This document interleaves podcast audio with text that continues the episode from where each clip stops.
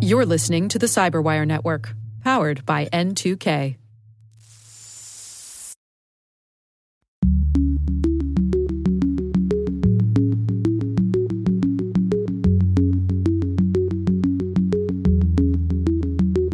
I tend to define cyber war as kinetic war carried on by plausibly deniable means. Hello, everyone, and welcome to Caveat, the CyberWire's Law and Policy podcast. I'm Dave Bittner, and joining me is my co host Ben Yelin from the University of Maryland Center for Health and Homeland Security. Hello, Ben. Hi, Dave. On this week's show, I've got the story of a U.S. appeals court asking why a Facebook encryption order should remain sealed. Ben takes a look at the effects of GDPR, and later in the show, my conversation with Tarah Wheeler. She's a cybersecurity policy fellow at New America, and she is also a well known and respected author and speaker in cybersecurity topics. While this show covers legal topics and Ben is a lawyer, the views expressed do not constitute legal advice. For official legal advice on any of the topics we cover, please contact your attorney. We'll be right back after a word from our sponsors. With over 8,000 threat hunters analyzing over 65 trillion signals daily, Microsoft works tirelessly with the federal government to keep our nation's data secure. This 30 year plus partnership is driving mission innovation that is secure by design. Whether optimizing your existing defenses or tackling advanced threats with AI, Microsoft gives you the intelligence and the automation you need to defend at mission scale. Let's work together to stay ahead of emerging threats and secure your mission anywhere. Learn more at aka.ms slash fedcyber. That's aka.ms slash fedcyber.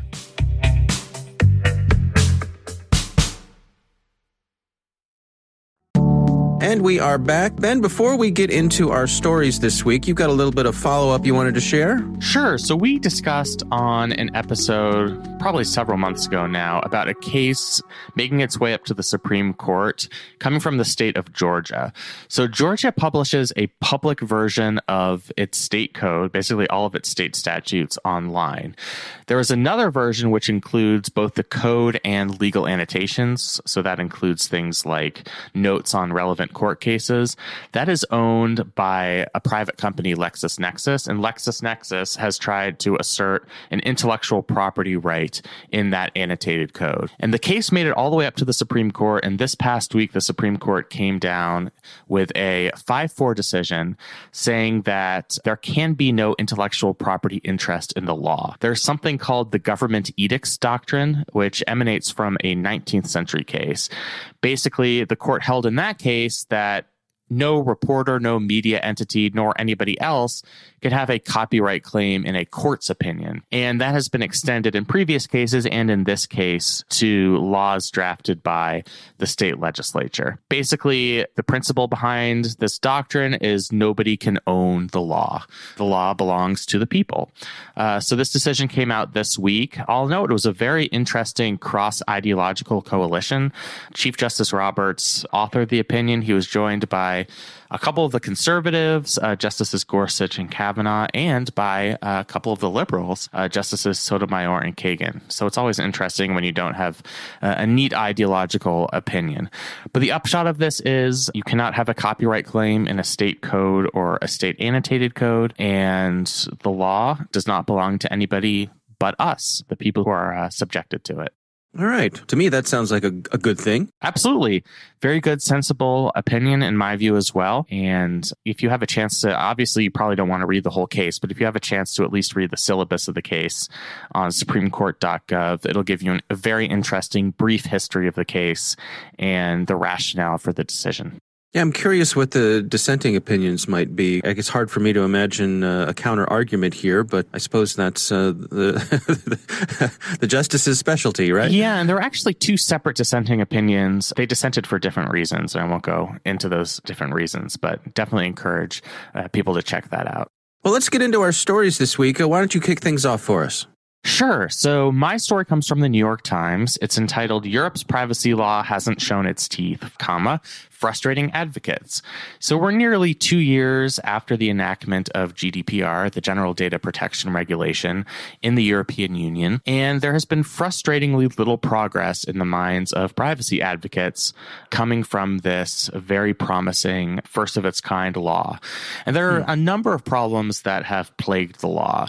Uh, so far only one company company has been subjected to fines under the law. It was a 50 million fine leveled against Google, which that's chump change. That's basically what Google makes in a day.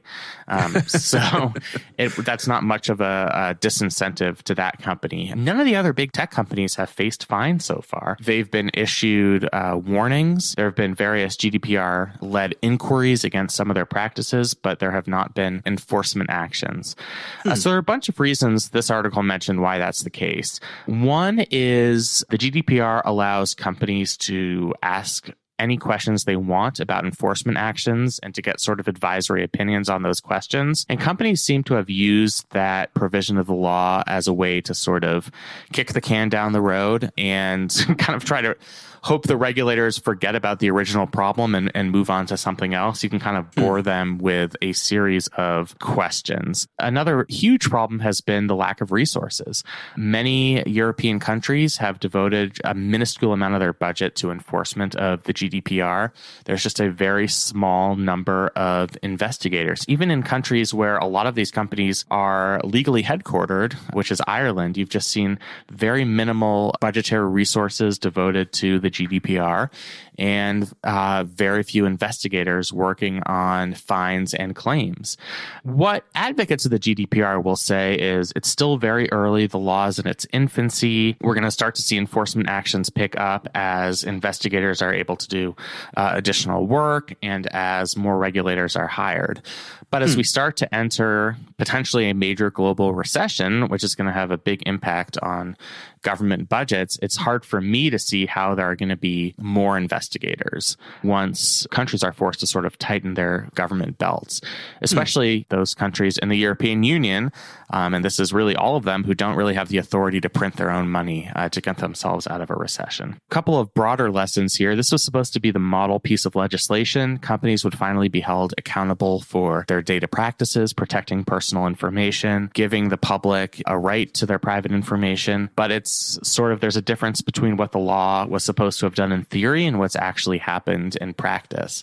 And I think we'll just have to keep an eye on that, especially as we look toward other entities that have passed similar laws, like the state of California. So, you know, I think there's still hope for the future, but this is just sort of a reality check that enforcement under the law has been very slow. Yeah, this is fascinating to me for a couple of reasons. I mean, first of all, I remember leading up to this, there was a lot of companies that were sort of holding their breath and taking a wait and see approach. You know, how bad is this going to be in terms of enforcement? How is this going to, to change things? You know, there were some companies who got ahead of the law and uh, were proactive, and there were other companies who chose, as a balancing their risk, to be reactive, to say we're going to see how this really plays out and how the enforcement, uh, you know, and it seems like maybe they have they won the bet so far. Yes. Now, it is worth pointing out that even though fines have not been levied, the GDPR has forced companies to, to take the sort of preemptive actions you've talked about. So, for example, in this article, they mentioned that Facebook delayed the release of its dating app. I had no idea Facebook was intending to have a dating app. to me, that seems like a bad idea, but that's a topic yeah. for another uh, another podcast. and that's because Irish authorities had raised questions about its data collection practices. So Facebook mm. went back to the drawing board to try to address those concerns without actually facing a fine. So you can sort of compel enforcement just by being you know, saying like, hey, we could levy a fine against you, even if we have not so far. You got to go back and and make sure your practices are, are in compliance with the law. But for the most part, you know, it has been a good bet for most of these tech companies to be like, you know, this is not going to break us.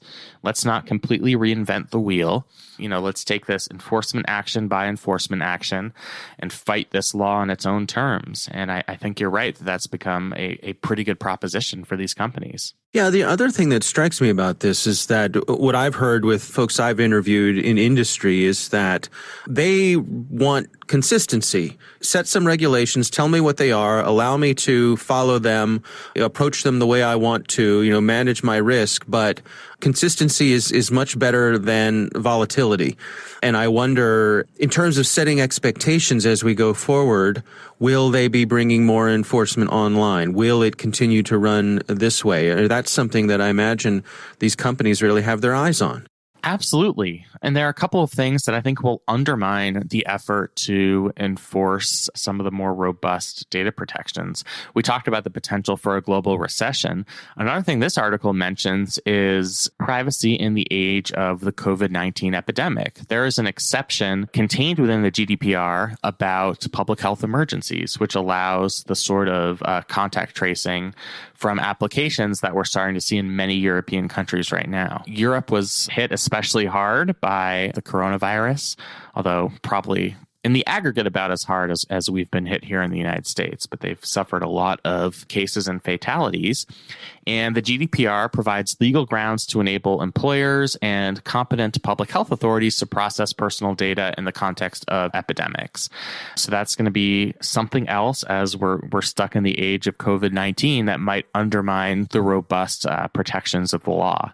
So, you know, in terms of companies that are unsure about whether compliance is going to start to ramp up, whether there's going to be additional capability to levy fines, I think for better or worse, you know, there are a lot of reasons to doubt that that's about to happen. All right. We'll keep an eye on it uh, as it continues to play out. My story this week, uh, I must admit, uh, I, I, put this one in uh, partly because uh, I figured you would get a kick out of it. This one uh, goes a little bit into the, the legal weeds, but I know I can count on you to explain it ah, to yes. us. Love the legal weeds.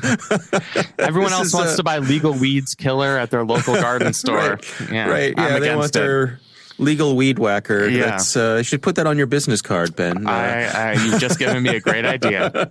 so, uh, this is a story from Reuters uh, written by Joseph Menn, and it's titled U.S. Appeals Court Asks Why Facebook Encryption Order Should Stay Sealed.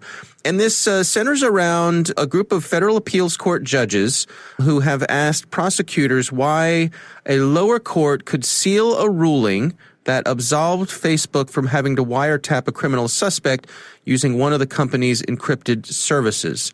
And uh, evidently, the three members of the Ninth U.S. Circuit Court of Appeals uh, had some pointed questions towards the prosecutors as to why this should stay sealed. There are many layers to this. Can you sort of help unpack what's going on here? Sure. So I'll start with the basics. The Wiretap Act allows the government to compel telecommunications companies to track criminals in various ways. Now, there's some nuance as to whether that applies to tech companies there are other authorities, along with the Wiretap Act, that would force, for example, a Facebook to release information to the government about a potential, the writings of a criminal suspect or that suspect's Facebook post, Facebook messages. This gets very complicated when we're talking about encrypted applications like Facebook Messenger. So there was some sort of case where there was a criminal suspect. We don't know much about it because, as this article mentions, the opinion has been sealed. It's been completely redacted. But law enforcement, federal law enforcement, tried to make Facebook break its own end to end encryption, which protects voice calls placed over Facebook Messenger. I'm sure we're seeing many more voice calls and video calls through Facebook Messenger during this pandemic. The U.S. District Court, uh, federal court, came down with a decision saying, for whatever reason, and that reason has not been released, it's been sealed, Facebook did not have to comply with that order. Now, all of these civil liberties groups like the ACLU and the Electronic Frontier Foundation are saying, hey, we have a right to see what the rationale of that case was, because that can give us insight into how far the government's powers extend in terms of compelling companies to decrypt their own networks or decrypt their own applications, break their own end to end encryption. And because this opinion is sealed, they do not know what the legal rationale is, meaning they can't adjust their own strategies and they can't advise some of the companies that they represent as to how, you know, they can react if they face some sort of subpoena to break end to end encryption. So the case made it up to the Ninth Circuit Court of Appeals, uh, based in California. Many of these Facebook, Google cases end up in that circuit. Is that because that's where those companies are located? Exactly, exactly. Okay. So Silicon Valley. This case about whether to unseal the district court opinion was heard at oral arguments, virtual oral arguments, I should mention, um, in Right. front of a three judge panel on the Ninth Circuit Court of Appeals. Now, we don't have the opinion itself yet, but they seem to indicate that they were very skeptical of why this case had been redacted, why this case had been completely sealed at the district court level. Saying, at least indicating that there is significant public interest here. We should know how these laws are being applied, what the district court's rationale was, whether that holds precedential value. What the prosecutors have said is if that district court opinion is released, it will reveal investigative methods used by the federal government. I don't want to sound like a conspiracy theorist. How many times federal prosecutors have talked about, oh, this is going to reveal our investigatory methods? Mm-hmm. We need to keep this information sealed, redacted for national security, for law enforcement purposes. It seems like they sort of fall back on that justification a lot. And so I'm not sure whether this three judge panel is going to buy that argument. And it's possible that they will unseal that district court opinion and we can actually get information as to why Facebook was not forced to break their own encryption system. So the argument they're making here, help me understand, is that we don't necessarily need to see the details of the case, but we're entitled to see why the judges in this case made the decisions that they made. Right. They want to see the legal rationale. That's what the ACLU and the Electronic Frontier Foundation are saying. They are Right. not interested in, well, exactly what techniques did the prosecutor use. They're interested in, okay, how does the Wiretap Act apply to encrypted communications? And they're saying that for, for those details, go ahead and redact those details that could affect national security, for example. You know, block those out. That's not necessarily what we're interested in. Sure. And that is done in tons and tons of cases. That happens all the time. You know, wiretap applications by definition and by custom are typically sealed.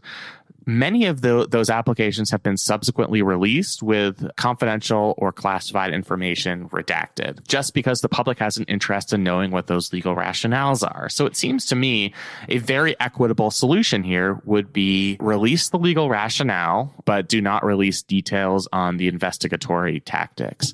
Hmm. Now, what the prosecutors might say is you cannot describe the legal rationale without describing the investigatory tactics that's fine. And I think the Court of Appeals will have to balance the public interest in knowing how this law is being applied versus the public interest in having, you know, the Justice Department's digital investigative teams have their methods and sources protected. That's a difficult dilemma to weigh. I'm not saying it's necessarily easy.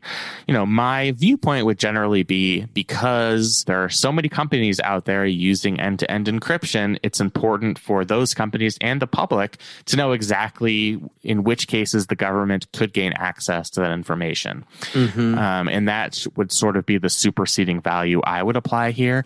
It's so hard to know though, because you don't know the facts of the district court case. You know, you don't know the severity of the crime that the suspect has been charged with. We just don't know anything. So, you know, it's, it's hard to say from that perspective. I would lean towards transparency as, as sort of I always do. And it seems like that's, you know, the way that the judges on this three judge panel were leaning as well, based on what we heard at these oral arguments. Now, uh, do the judges on that three judge panel do they get to see all of the information in the sealed case? Are, are they allowed to look inside there? Yes, they are. They're allowed to look and they can determine based on what they see in that district court opinion whether to release that information to the public. So they themselves, as judges, have access to it. And then I'll also mention the three judge panel could make a decision. Sometimes what happens is the losing party will appeal for a decision en banc, meaning the entire Ninth Circuit Court of Appeals would hear that case. And that's a panel of something like 20 different judges.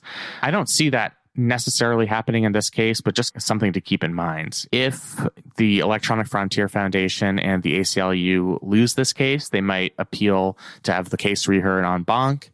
Um, if they lose that appeal, they might appeal all the way up to the Supreme Court. So definitely something for us to keep our eye on. Yeah. Also, uh, just a quick shout out. One of the folks mentioned in this article is Stanford cryptography policy expert Riana Pfefferkorn, who we have had as a guest on our show. And, Friend uh, of the pod. You and I are both uh, big fans of. So uh, just yeah. a little shout out to her. We've had a lot yeah. of great guests. She was one of our best. So, yeah. And she was one of the people quoted in this article. So, yeah. definitely read the article if, if just for her quotes themselves.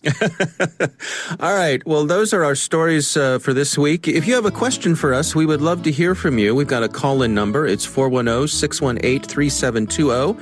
That's 410 618 3720. You can also email us your question to caveat at thecyberwire.com. Coming up next, my conversation with Tarah Wheeler. She is a cybersecurity policy fellow at New America.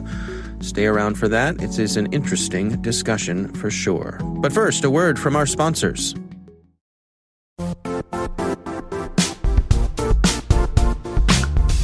Don't struggle to align your organization's cybersecurity with business risk. Get the only solution that goes beyond reacting to threats with vulnerability and risk monitoring. You need the next evolution of MDR, and only Critical Start delivers it. Critical Start doesn't just monitor and respond to threats. They put you in control by detecting suspicious activities, quickly responding to contain threats, and identifying your most critical assets and protecting them against vulnerabilities and exposures. With continuous visibility, expert guidance, and measurable risk reduction, Critical Start has redefined what it means to manage cyber risk. Demonstrate provable security maturity to your leadership while positioning your program to achieve the greatest risk reduction per dollar spent. Stop fearing risk and start managing it with Critical Start. Visit criticalstart.com and request a demo today. That's criticalstart.com.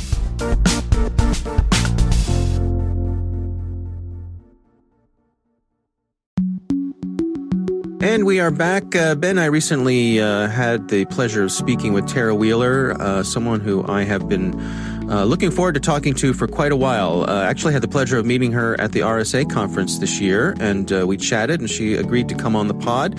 She is a cybersecurity policy fellow at New America, a well respected speaker and expert on many things in cybersecurity. Here's my conversation with Tarah Wheeler. In your estimation, when asked, how do you define cyber war? That's always the most interesting question I get asked. It's the hardest question because so much of the debate around cyber conflict and cyber war is based on whether or not it actually is war or not. So I think one of the, the reasons this subject matters to me is without a definition of cyber war, you can't do things like define cyber war crimes or cyber collateral damage. So the work I'm doing at the moment is about how we define cyber collateral damage in healthcare systems after nation state sponsored cyber attacks, such as WannaCry in 2017. And one of the things I started to realize was why it was so hard to define cyber war, because any of the people who would or could agree with you on the definition have a lot of capital tied up in the notion that warfare is something you do with tanks. And only reluctantly do you get concepts like biological warfare tied into the concept of real war. And one of the ways that I've started to define cyber war is begin with an analogy. We know that in the 1700s that British and American soldiers seeded native people's trade goods with smallpox. We know it. We know that this was part of the sustained campaign to depopulate the North American continent for white settlement. And there is no one now who would disagree that that was an act of biological warfare. It's just it's just not the case that you would ever do that. At the time, it was argued that it had no part of warfare. It was not something that was part of the traditional or typical tactics of a kinetic campaign. And since the soldiers weren't physically there when the people were dying or being attacked by these germs, they asserted that they had no part of it being called a war. I don't think anybody would doubt now that the human body is a battleground in biological warfare. And I think 100 years from now, the question of whether or not a state sponsored attack that ties up hospital records, that causes people to die for lack of information over whether or not they have drug interactions, or are incapable of accessing machines because the power's come down, I don't think there's any question 100 years from now that we're going to call this cyber warfare. And yet, right at the moment it's difficult to get people to to circle around the definition of what cyber war is. The best that I've been able to come up with, and partially in a in a nod to my esteemed elders and partially to make sure they understand what I'm talking about, I tend to define cyber war as kinetic war carried on by plausibly deniable means. Yeah, when you define it that way, you start to give people the ability to say, ah, I can see how people might view the concept of cyber war as something that is intended to be hidden and tough to define because that's one of the tactics of its use. So yeah, yeah. it's interesting. Well, I, but that leads me to the question: Do you suppose that this reticence to define it is intentional? That that it allows nation states and, and others who benefit from this their ability to have that plausible deniability to keep things sort of fuzzy, without any hesitation. And what's more, instead of giving you a historical example, I'll give you a contemporary example that is separated from the major power players in terms of distance, not in time. These are proxy wars that are happening. It's just that instead of using Nicaragua or Vietnam to prosecute policy aims, what we're seeing is people using AWS and Azure, right? We're seeing people using Python scripts as their version of a proxy war. There's simply not a doubt that these attacks are being carried out by nation states. Who could doubt that at that point?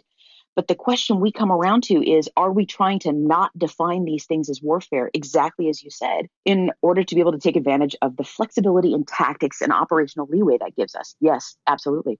You know, there's there's this notion that, that I think we see a lot in popular media that we need to be bracing ourselves for some sort of cyber Pearl Harbor or perhaps a, a 9-11.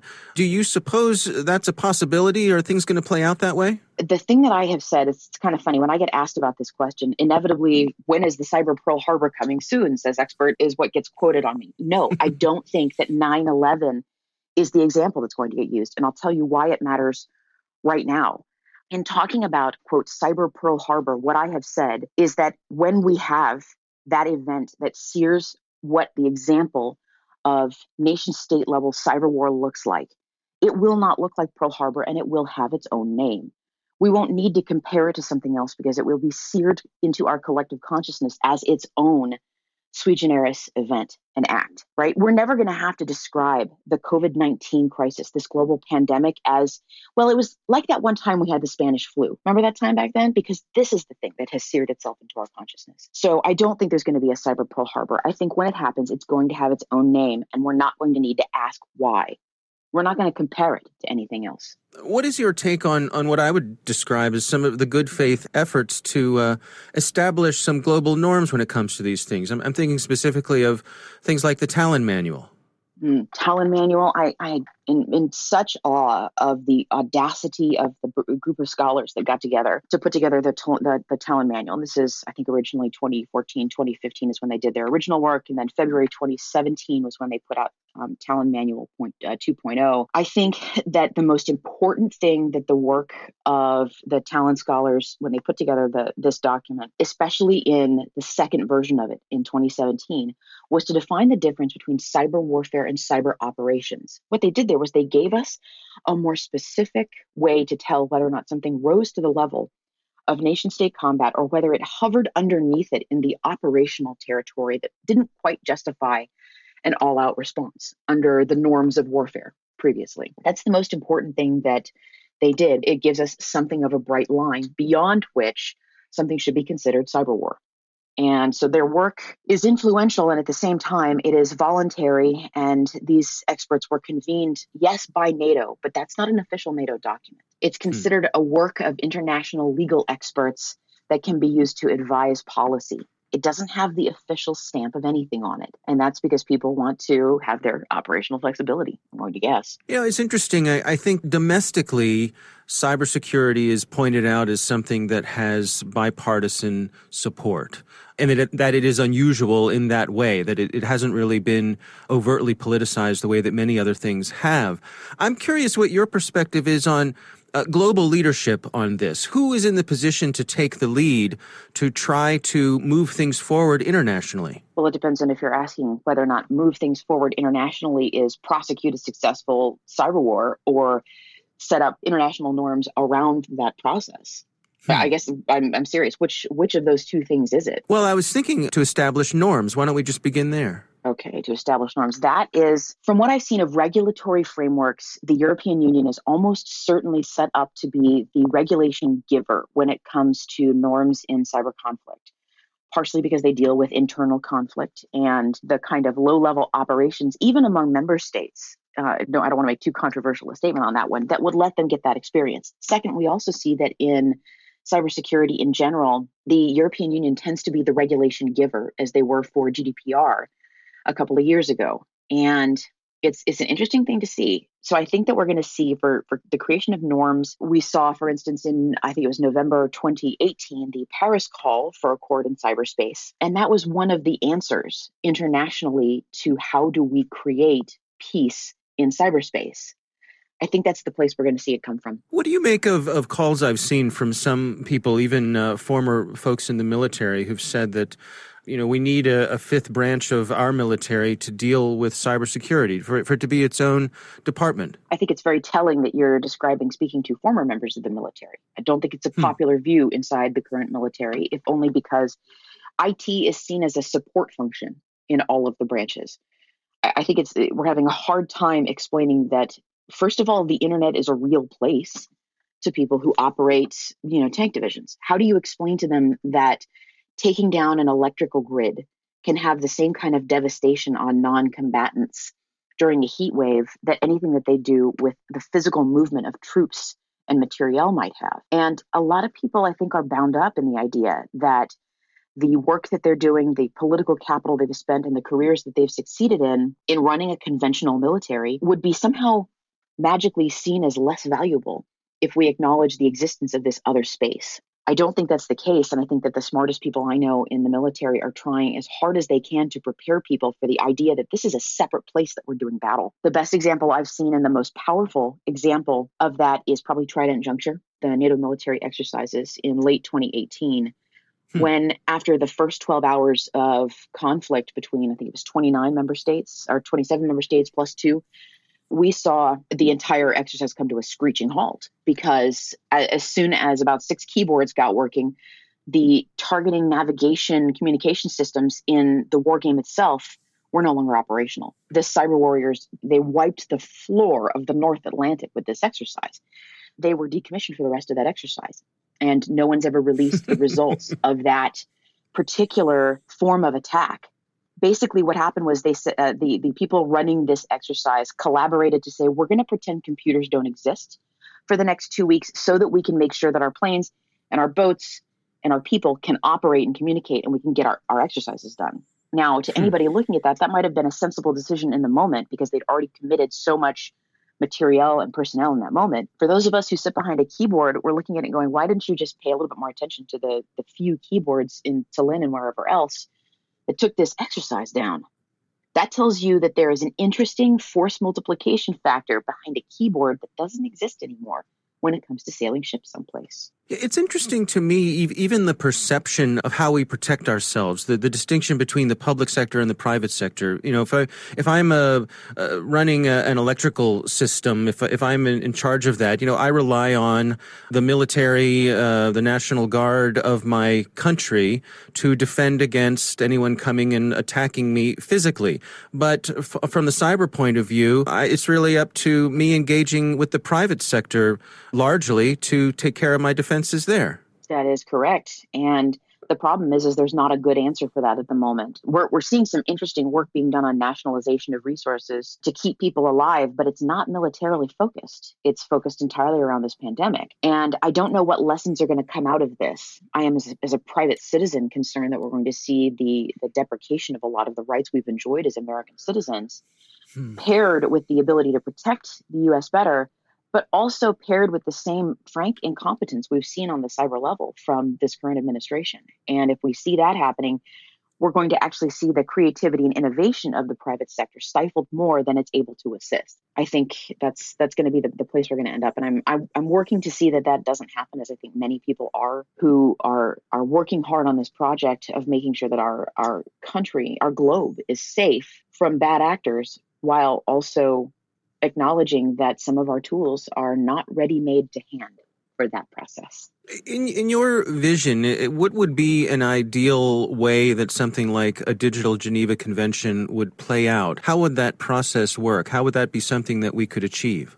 I think that the Paris call in 2018 was incredibly powerful. The fact that it took a multi stakeholder approach is key. And I think that the US, for instance, if it wanted to play any part in a leadership role in that kind of digital Geneva Convention, is losing time to be in a leadership role. Eventually, it's going to be a question of simply signing on to what 100 other nations have done if the US doesn't actively participate in a multi stakeholder approach. And the problem with the multi stakeholder approach is that in the US, we tend to let the military run our cyber conflict policy. And I think that we already have, frankly, seen what this is going to start to look like. It's going to look like either more people signing on to the Paris call or a revision of that in future, much like the Tallinn Manual got revised again and again to, to address current situations. Um, we're going to see the Paris call revised, or we'll see something that that helps to replace it. And I think that if the, the question of U.S. leadership is, is brought up, that at the moment I, I, don't see a lot of leadership happening there on the international policy stage.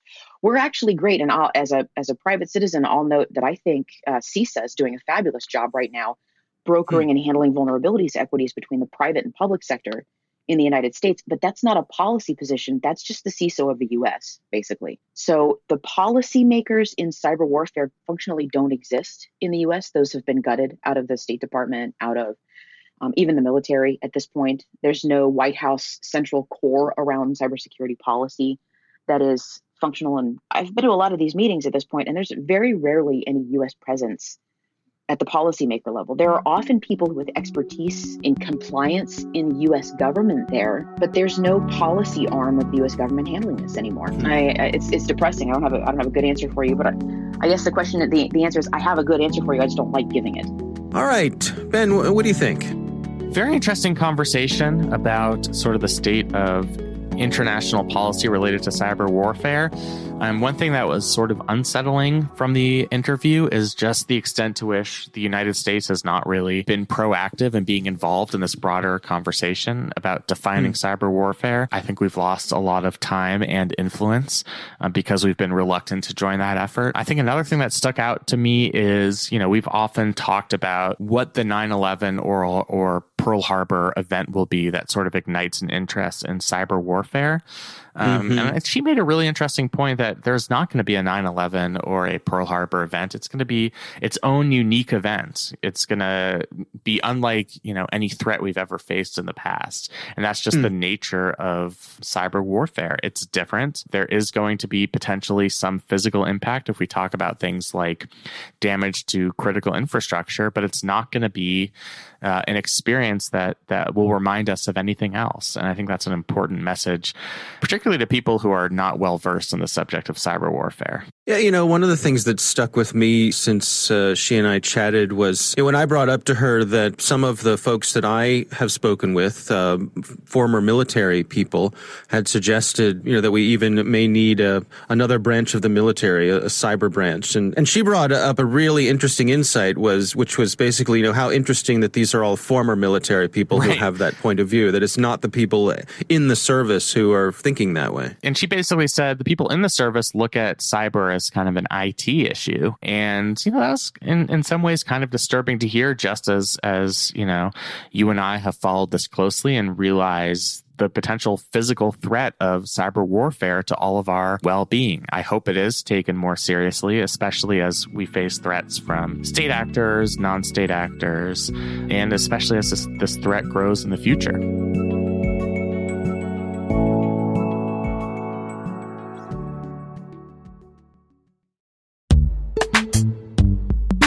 Now a word from our sponsor, Netskope. Netskope is a worldwide leader in SASE and Zero Trust. Its unified platform, Netskope One, provides optimized access and zero trust security for people, devices, and data anywhere they go, helping customers reduce risk, accelerate performance, and get unrivaled visibility into any cloud, web, and private application activity. To learn more about how Netskope helps customers be ready for anything on their SASE journey, visit netskope.com.